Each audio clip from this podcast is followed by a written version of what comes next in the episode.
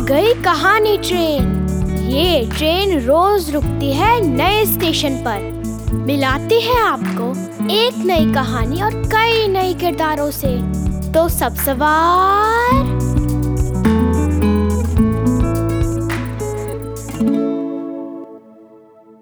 आज की हमारी कहानी है रेखता फाउंडेशन से।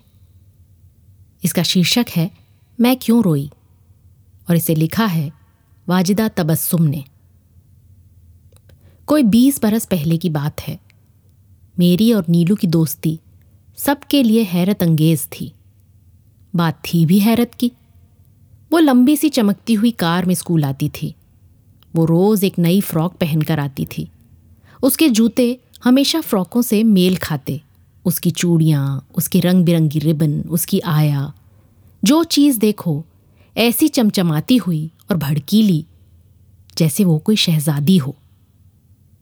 और मैं एक गरीब सी नन्ही लड़की, जिसके पास ले दे के एक ही फ्रॉक थी, जिसे अम्मा धोकर सुखाने डालती तो उतनी देर के लिए मैं भैया की कमीज पहने रहती।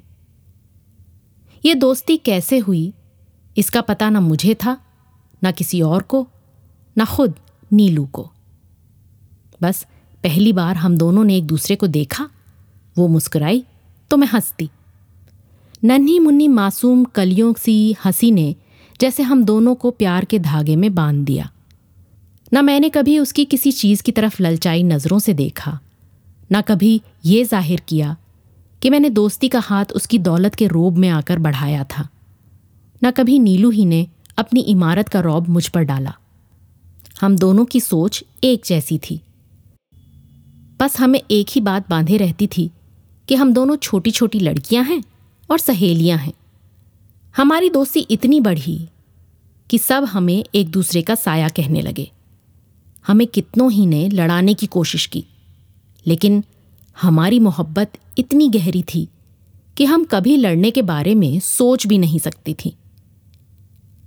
लेकिन एक दिन हमारी लड़ाई होते होते रह गई।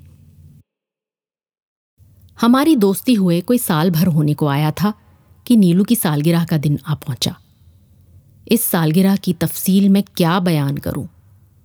मेरी नन्ही सी उम्र का वो पहला ऐसा हंगामा था, जिसे मैंने ख्वाबों और परियों के देश का सा कोई वाकिया समझा। यहाँ से वहाँ तक रंगीन बल्ब, माहौल में हल्की सी धुन, बहुत सारे खूबसूरत बच्चे बच्चियाँ बेहद हसीन चमकदार भड़कीले कपड़े पहने हुए। एक तरफ़ बैंड बज रहा था मैं वहाँ कैसे पहुँच गई थी? ज़ाहिर है, मेरी सहेली की सालगिरह जो थी और ईद पर जो मेरी फ्रॉक बनी थी, वही उस दिन काम आई। बस एक गम था कि मैं साथ कोई तोहफा ना ले जा सकी। मैं भला क्या ले जाती? मेरे पास पैसे ही कहाँ थे? लेकिन नीलू ने इतने प्यार से बुलाया था कि ना कहना मुश्किल था। एक बड़ी सी मेज पर खाने पीने का इतना सामान रखा था कि हद नहीं। और दूसरी मेज, जो उससे कहीं बड़ी थी तोहफों से लदी हुई थी। शर्म के मारे मेरा बुरा हाल था। सभी सोचेंगे कि मैंने क्या दिया। उसी दम एक अजीब व गरीब कार्रवाई शुरू हो गई। एक छोटी सी तिपाई पर नीलू चढ़कर खड़ी हो गई और हर एक तोहफे का ऐलान करना शुरू कर दिया। मेरा सर चकरा रहा था। कानों में साए साए हो रही थी। दिल धड़ धड़ कर रहा था। जी चाह रहा था इस महफिल से निकल भागूं। कोई सोचे ना सोचे, मैं खुद इस कदर नादिम थी कि किसी तरह उस जगह से छुटकारा पाना चाह रही थी। उसी लम्हे नीलू ने बड़े प्यार से ऐलान किया। और आज का सबसे प्यारा तोहफा मेरी सबसे प्यारी सहेली सुबू ने दिया है।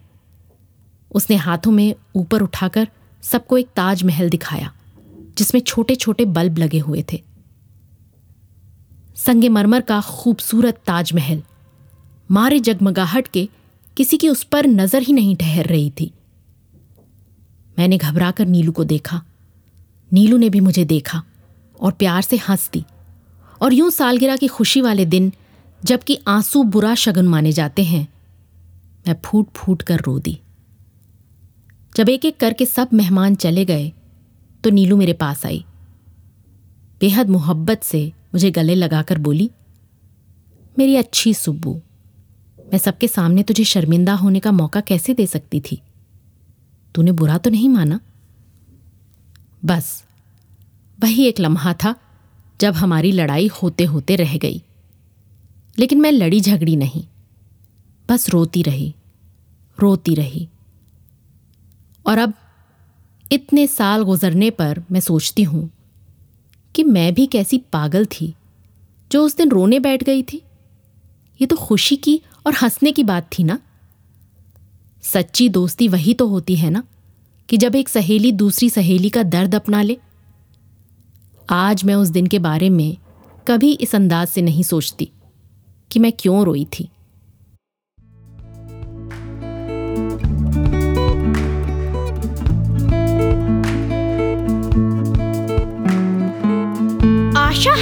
कहानी आपको पसंद आई होगी।